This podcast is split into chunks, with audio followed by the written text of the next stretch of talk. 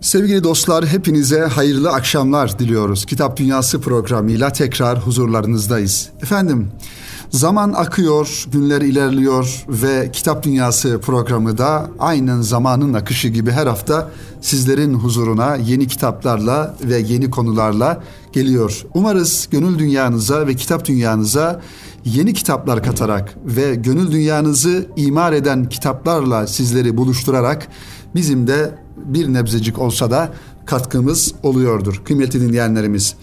Her cumartesi günü sizin için hazırlamış olduğumuz Kitap Dünyası programının muhtevasını birbirinden güzel kitaplar oluşturuyoruz sevgili dinleyenler. Gönül dünyamıza dokunan ve kalbimizin, yüreğimizin içine dokunan kitapları ve tabii ki bizim insan olarak ve mümin olarak kemale ermemize katkı sağlayacak olan kitapları öncelememiz herhalde bizim gayelerimizden, gayelerimizin başında gelir sevgili dinleyenler. Bu manada sizin için yine bu hafta kıymetli kitap dostları hazırlamış olduğumuz güzel kitapları takdim etmeye çalışacağız bize ayrılan süre içerisinde. Özellikle baharın e, içinde bulunmuş olduğumuz baharın güzelliğini hissettiğimiz ve yavaş yavaş yaz mevsimine e, girdiğimiz bu günlerde belki biraz daha dışa dönük hayatımızın olacağı farklı yerlerde, farklı ziyaretlerde ya da farklı istirahat edeceğimiz yerlerde olduğumuz bu günlerde mutlaka çantamızın bir köşesinde okuyabileceğimiz ve bize bize hatırlatan kitapların olması gerektiğini bir kere daha hatırlatalım sevgili dinleyenler. Tabii ki dinlenmek, istirahat etmek, efendim sıla rahimde bulunmak, ziyaretlerde bulunmak insan olarak bizim tabii ihtiyaçlarımız ve yapmamız gereken davranışlardır. Ancak kitap medeniyetinin mensupları olarak bizler her zaman yanı başımızda, yakınımızda ve en kolay ulaşabileceğimiz noktalarda okuyacağımız kitapların olması gerekir. Bunu kendimiz için düşündüğümüz kadar ailemiz için, çocuklarımız için de aynı şekilde düşünmek durumundayız. Hatta gittiğimiz yerlerde imkan varsa çantamızın bir köşesinde ya da arabamızın bir tarafında hediye edebileceğimiz kitapları bulundurmamız ve çocuklar için özellikle e, hediye edebileceğimiz kitapları yanımızda götürmemiz herhalde insanlara, çocuklara yapabileceğimiz, edebileceğimiz en güzel hediyelerden olsa gerek. Çünkü farklı hediyeler de olabilir sevgili dinleyenler. Ancak kitap gibi kalıcı ve insanın hayatını etki hayatını etki eden herhalde başka bir hediye yoktur diye düşünüyorum. Bu hafta kıymetli dinleyenlerimiz Savaş Barkçı'nın iki tane kitabıyla başlayalım istiyorum Kitap Dünyası programına.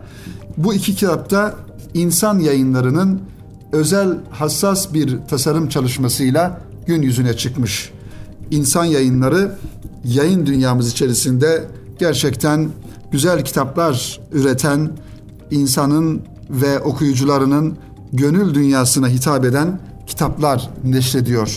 Savaş Barkçı'nın de bu manada iki tane kitabını e, neşretmiş insan yayınları. Bu kitabın birisinin adı Gönül Makamı, alt başlığı müziğimizin anlamı, bir diğeri ise Kalbin Aklı, medeniyet üzerine yazılar alt başlığını taşıyor. Bu iki kitap sevgili dinleyenler Savaş Barkçin imzasıyla okuyucuya sunulmuş. İlk kitabımız Gönül Makamı dedik sevgili dinleyenler. Müziğimizin anlamı. Bu kitabın arka kapak yazısında yazarımız şu cümlelere, daha doğrusu yayın evinin takdimiyle şu cümleleri okuyoruz. Biz bu kitabımızda bir sanat alanı olan musikinin aynı zamanda bir anlam dünyası olduğunu da göstermeye çalışıyoruz. Kitabımızın ana fikrini şu cümle oluşturuyor. Musikimiz tek başına medeniyetimizin içerdiği bütün değerleri, ilkeleri ve kavramları yansıtır. Savaş Barkçın elimizdeki kitapta hakikatle güzelliğin birbirinden koparılamadığı medeniyetimizi sanat, musiki üzerinden nasıl okuyabileceğimizin ipuçlarını veriyor. Bizde sanat aşkı değil, aşkın sanatı vardır tespiti bu açıdan hayati önem arz ediyor. Sanat aşkı parçalanmanın, aşkın sanatı ise tevhidin görünümüdür Evet bir kez daha okuyalım bu ifadeyi sevgili dinleyenler. Sanat aşkı parçalanmanın, aşkın sanatı ise tevhidin görünümüdür. Aslında bu ifade hak ile batılın birbiriyle olan e, durumu gibi ya da doğru ile yanlışın birbiriyle olan durumu gibi aynı şekilde sanata e, bakış açısını da ortaya koyuyor bu açıdan. Aşkın sanatı edebin öncelikle her şeyin Allah ile bağını tespit etmekle ilgili olduğu gerçeğine yaslanan bir medeniyetin dışa vurumudur. Musikimizden hareketle anlam arayışımıza vesile olacak sahih tasavvuf geleneğimizden beslenen önemli bir muhabbet kaynağı olan bu kitap muhabbet kültürüne ve aşktan neş'et eden meşke her alanında birincil önem veren bir medeniyetin günümüzdeki sağlıklı bir okumasını yapıyor diye yayın evi sevgili dinleyenler takdim ifadelerini kitapla alakalı bu şekilde sunmuş bize. Musiki dediğimizde kıymetli dinleyenlerimiz öteden beri özellikle bizim kültürümüzde Osmanlı geleneğinde ve İslam kültüründe musikinin aslında e, ulvi bir e, durum olduğu ve gönle hitap eden, ruha hitap eden, insanın manevi duygularını coşturan musikinin tercih edilmesi gerektiğini bizim geçmişimizde, geleneğimizde okumuş oluyoruz. Tabii ki tasavvufta musikinin de çok e, ehemmiyeti var. İnsanın e, manevi duygularını coşturan, e, aynı zamanda e, süfli duygulardan da uzaklaştıran bir yönü vardır. Onun için müzik dediğimiz hadise bugün e, kullanım itibariyle daha çok insanın nefsi duygularına, süfli duygularına hitap edici mahiyette kurgulanmış ancak gerçek manada kainata baktığımızda Rabbimizin Cenab-ı Hakk'ın yarattıklarına baktığımızda aslında kainatın içerisinde derin bir musikinin, bir ahengin, bir ulvi bir sesin olduğunu e, duyabiliriz, e, hissedebiliriz, bunu görebiliriz. Eğer o gözle e, bakabilirsek sevgili dinleyenler. E, suların Rabbimizin yaratmış olduğu rüzgarın ayrı bir sesi, yaratmış olduğu suların, denizlerin, nehirlerin ayrı bir sesi, rüzgarın ayrı bir sesi, yarattığı hayvanatın çıkarmış olduğu seslerin ayrı bir güzelliği, her birisi bir harmoniyi oluşturmakta ve bir ulvi sesi ortaya koymaktadır. İşte İslami manada, tasavvufi manada musiki dediğimizde aslında bizi Allah'a bir muhabbete götüren e, musikiyi kastediyoruz. Buna da Savaş Barkçin kitabına isim olarak Gönül Makamı ismini uygun görmüş isabetli olarak sevgili dinleyenler. Biraz kitabın e, içeriğine e, bakalım kıymetli dinleyenlerimiz. Şöyle kitabın e, başlıklarına bakıp bu başlıklardan yola çıkarak biraz daha kitabı yakından tanımaya çalışalım inşallah. Diyor ki bu kitabı baştan ayağa aşk olan Zekai Dede Efendi Hazretleri ile onun gerçek varisi Ahmet Avni Konuk Hazretleri'nin aziz ruhlarına ithaf ediyorum diye yazarımızın bir ithaf cümlesiyle başlıyor kitabın ilk sayfası sevgili dinleyenler. Ve aşk makamımızdır, gönül bestemiz diyor. Böyle başlıyor ilk yazısına. Aşk makamımızdır, gönül bestemiz. Müziğimizin bir felsefesi var mı diye bir değerlendirme yazısı yazmış ilk yazıları bu şekilde ve müziğimizin adı ne? Musikimizde gelenek ve modernleşme bir tasavvuf yolu olarak müzik, musikimizin kokusu, musikimizin özü tasavvuftur diye böyle daha çok tasavvufi muhtevalı yazılarla musikiyi beraber zikrederek tasavvufun içerisinde musikinin ne kadar önemli bir yer tuttuğunu e, görmüş oluyoruz. Mevlana Celaleddin Rumi Hazretleri'nin de aynı şekilde e, yazmış olduğu malumunuz olduğu üzere ilk e, mesnevisindeki 18 beytinin ilk beyti dinle neyden diye başlar. Dinle neyden? Ney? Musiki'de Nayi Şerif daha doğrusu sevgili dinleyenler e, tasavvufta önemli bir e, unsurdur ve o e, neyin yapılışı, e, onun kamıştan hazırlanışı ve çıkarmış olduğu o musiki sesi her birinin tasavvufta ayrı anlamları, hususi e, semboli, sembolik manaları vardır. Onun için her tasavvufi oluşumda, her tarikatte musikinin ayrı bir yeri vardır ve bazılarında ise biraz daha ön plana çıkarılmıştır. Neden? Çünkü zaten kainatın e, her her bir yönü bir ahenk içerisinde Cenab-ı Hak tarafından yaratılmıştır.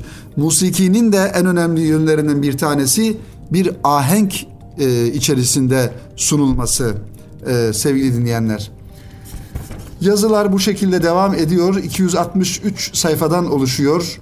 Oku, e, musiki ve meşk üzerine diyor ve Ahmet Avni Konuk'u yad ederken hususi bir e, başlık ayırmış burada Ahmet Avni Konuk e, Hazretlerine ve e, musiki yolunda sefer gerek.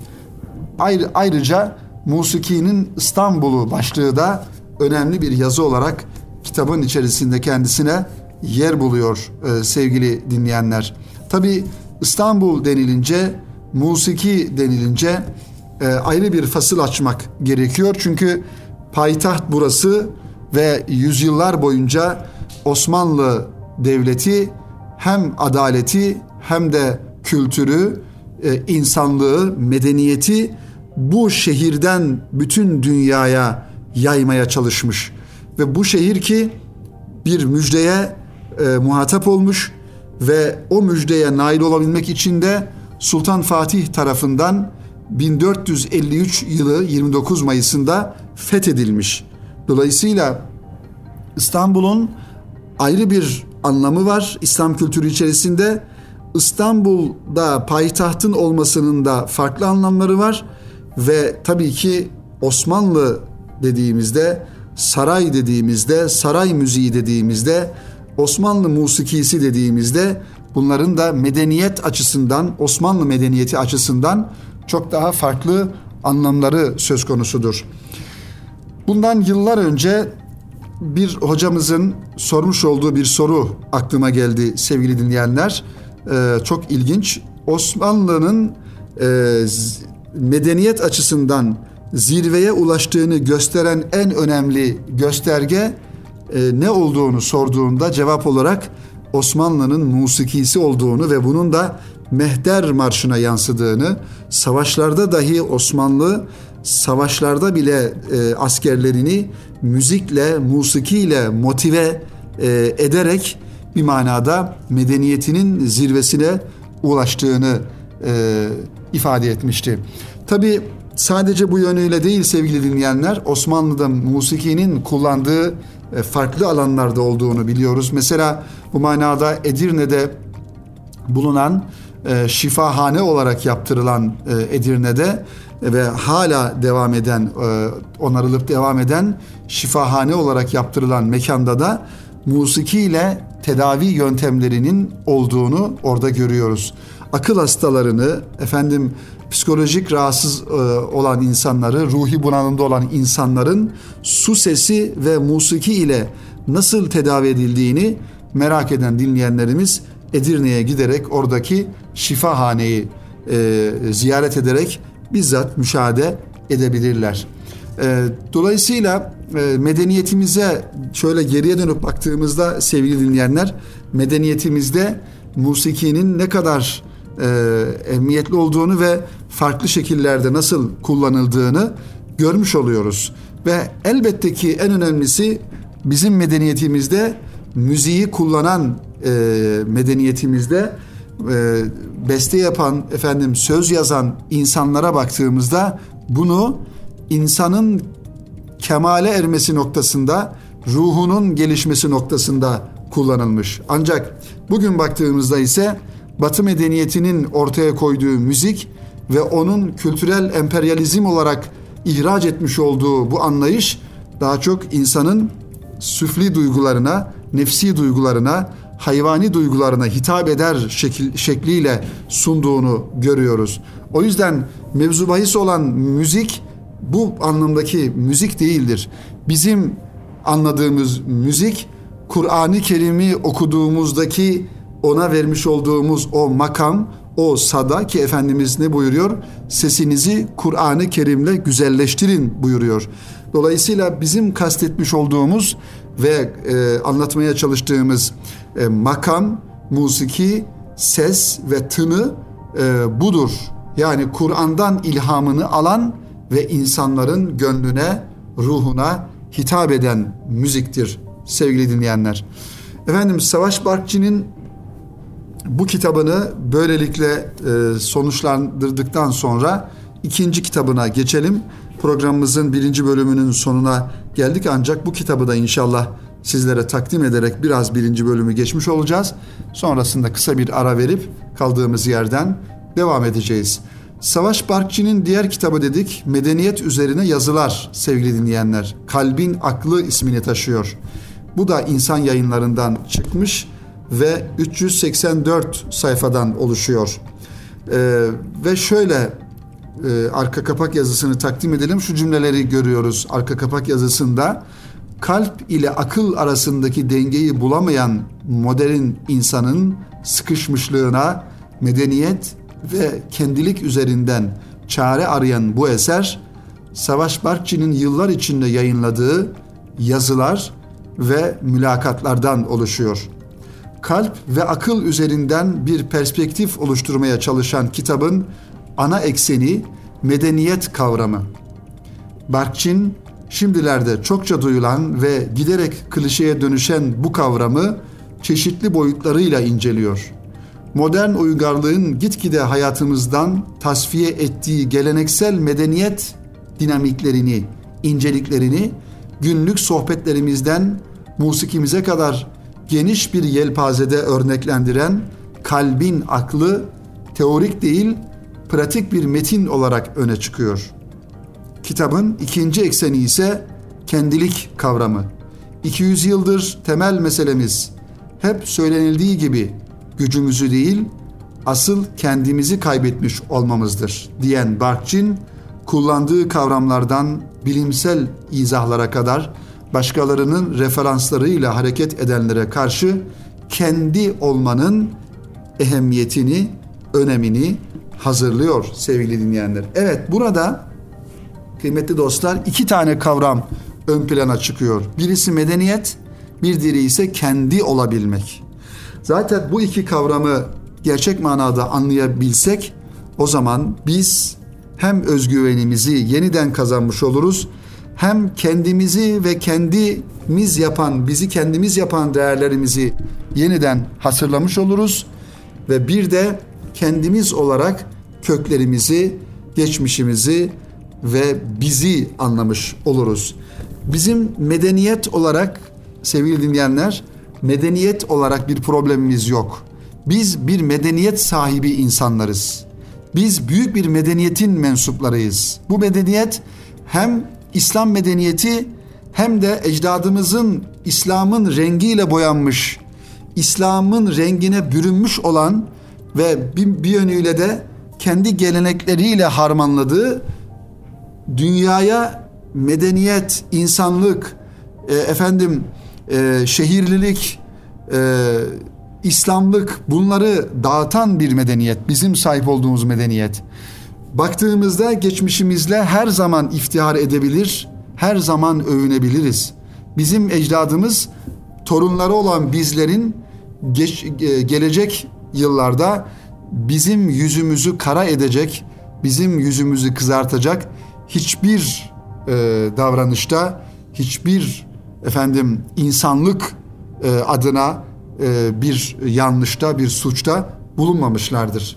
E, bunun da sebebi e, sevgili dinleyenler medeniyetin rengini alan aldığı İslam'dan kaynaklanıyor. Adalet dağıtmışlardır, insanlık dağıtmışlardır. Efendim e, mazlumların yanında olmuşlardır. E, baktığımızda Müslüman veya Müslüman olmayan ayrımı yapmadan insanlık adına dünyaya hizmet bırakmışlardır ve insanlık eserleri bırakmışlardır. Biz bu medeniyetin mensupları insanlar olarak her zaman başımız dik, her zaman da geçmişimizle iftihar etmek durumundayız. İslam medeniyetine baktığımızda İslam medeniyeti içerisinde de özellikle asr-ı saadet dönemi dediğimiz Efendimiz Aleyhisselatü Vesselam'ın yaşamış olduğu bu dönem yine aynı şekilde bizim mensup olduğumuz, ait olduğumuz, köklerimizin geldiği yerlerdir. Sahabe-i kiram Efendimizin etrafındaki insanlar, sahabe-i kiramlar ve yine aynı şekilde insanlığa yeni bir medeniyet getiren Peygamber Efendimizle, Kur'an-ı Kerim'le ve uygulamalarıyla. O yüzden işte medeniyet dediği Savaş Barkçı'nın ve kalbin aklı olarak tanımladığı ki kalp vicdanın sesini dinler ve hiçbir zaman yanlış yapmaz.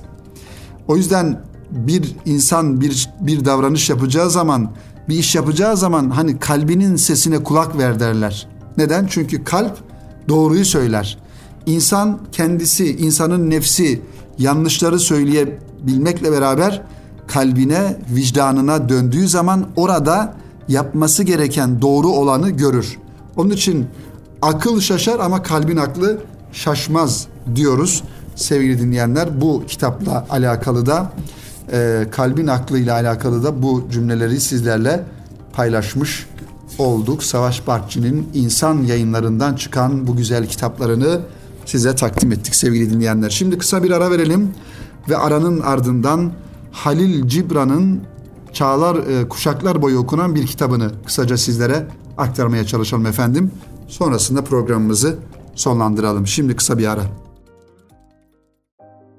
Sevgili dostlar tekrar huzurlarınızdayız. Kitap Dünyası programının ikinci bölümünde kaldığımız yerden devam ediyoruz. Radyolarını yeni açan sevgili dinleyenlerimize bir kere daha hatırlatmak isteriz ki birinci bölümde insan yayınlarından çıkan iki tane güzel kitabı takdim ettik kıymetli kitap dostları.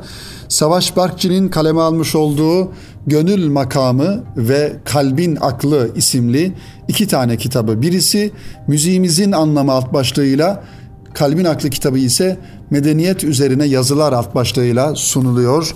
Ee, kitap dostlarına, kıymetli okuyucularımıza biz de bunu takdim etmiş olduk. Sevgili dinleyenler ikinci bölümde ise Halil Cibran'ın güzel bir kitabını size takdim etmek istiyorum. Aslında bu kitap eski bir kitap. 1945 yıllarına ait, 40'lı yıllara ait e, bir kitap. E, bu kitap aslında klasik bir eser olmuş. Halil Cibran'ın Ermiş isimli kitabı. Her kuşağın sevdiği kitap diye tanımlayabiliriz Ermiş kitabını. Halil Cibran'ın The Prophet adıyla Amerika'da 1923 yılında yayımlanmış olan kitabı 1945 yılının Kasım ayında Kudüs'te bir kitapçı vitrininde Ömer Rıza Doğrul'un dikkatini çeker. Satın aldığı nüsha eserin 44. baskısıdır. Yani Nisan Nisan 1945 yılına ait bir baskı. Kitap her ne kadar Nebi adını taşıyorsa da Ömer Rıza Doğrul'a göre bu ad pek de isabetli değildir. Şöyle diyor, fakat bu kitabın kahramanı hakikaten bir nebi miydi? Bana pek öyle gelmedi. Çünkü bu daha doğrusu bir veliydi, bir hak eren, erenleriydi. Kitabı çağımızın mesnevisi sayan Ömer Rıza Doğrul, yazarı için Mevlana gibi, Attar gibi, Sadi gibi benzetmelerini yaptıktan sonra başa dönüp bilhassa Mevlana gibidir demekten kendini alamaz Halil Cibran için ifadesi. Eseri hemen o gece Türkçe'ye çevirmeye karar veren Ömer Rıza Doğrul, 30-40 sayfasını bir nefeste tercüme etmiştir. Hak Erenler adıyla Ahmet Halit Kitabevi tarafından yayımlanan tercümenin başına koyduğu Laleli 2 Şubat 1946 tarihli ön sözde hak erenlerle nasıl buluştum sorusunu cevaplayan mütercim yazar ve eser hakkında başlığı altında değerli bilgiler vermiştir. Eseri Arapçaya çevirmiş olan Antonios Beşir'in yazardan 1926 yılında aldığı bir mektuptan aktardığı parçadan öğrendiğimize göre kitap 3 yıl içinde 10 kez basılmış. 10 dile ve ayrıca Japonca ve Hintçe'ye de tercüme edilmiştir.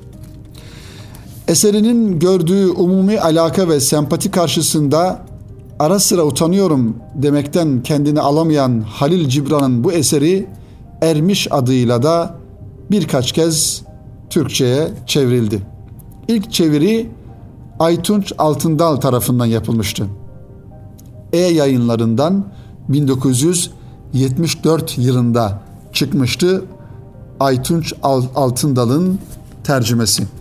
Cahit Koytak çevirisine Tanrı Elçisi Nebi adını uygun gördü. Bu kitapta 2012 yılında Kapı Yayınlarından çıkmıştı.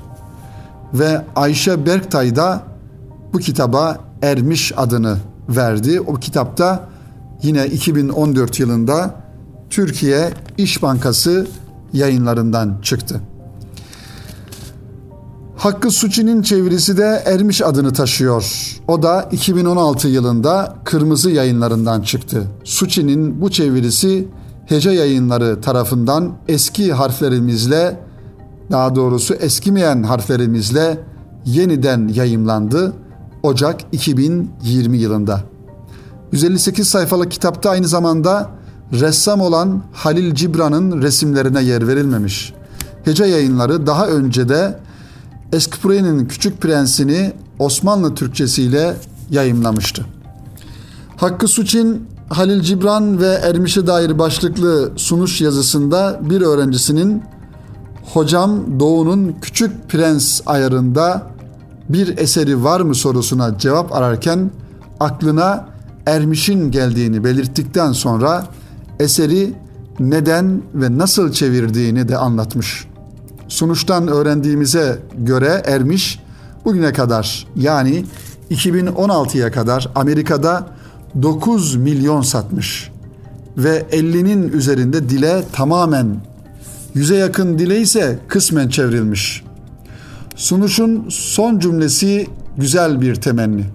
Zulümlerin, haksızlıkların, terörün kol gezdiği, insanlığın topyekün bir cinnetin eşiğinde olduğu böylesi bir ortamda ermişin günümüz insanının kendine gelmesi için bir vesile olması dileğiyle diye kitabın son cümlesi de böyle bir temenniyle bitiyor sevgili dinleyenler.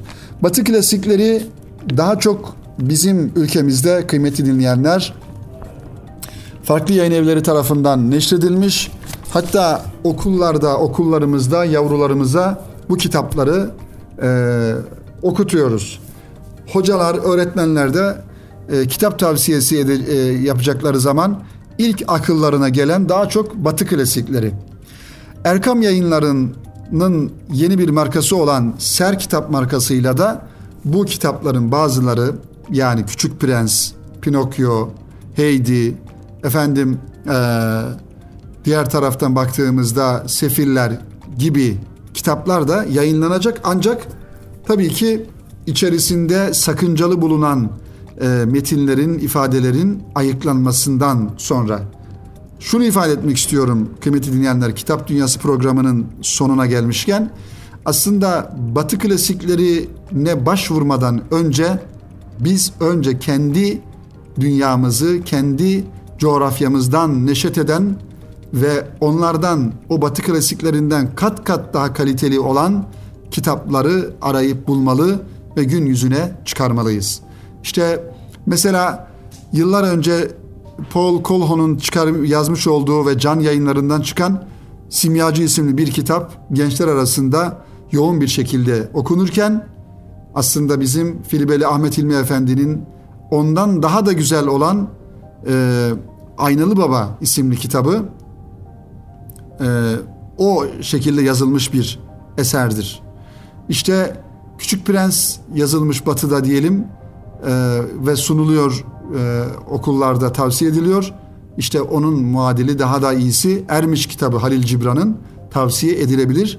Bunların e, dünya klasikleri arasına girmiş olması gerekir diye düşünüyorum sevgili dinleyenler. Efendim Kitap Dünyası programının bu haftada sonuna gelmiş bulunuyoruz. İnşallah bu zaman zarfı içerisinde bizleri radyoları başlarında dinleyen sevgili dinleyenlerimiz sizlere hususi teşekkürlerimizi arz ediyorum ve bahsetmiş olduğum kitaplar da inşallah istifadeye medar olur düşüncesiyle sizlerle paylaşmış oluyorum. Önümüzdeki hafta yine aynı gün aynı gün ve saatte buluşmak ümidiyle hepinizi Rabbimize emanet ediyorum. Hoşça kalın, hayırlı kalın efendim.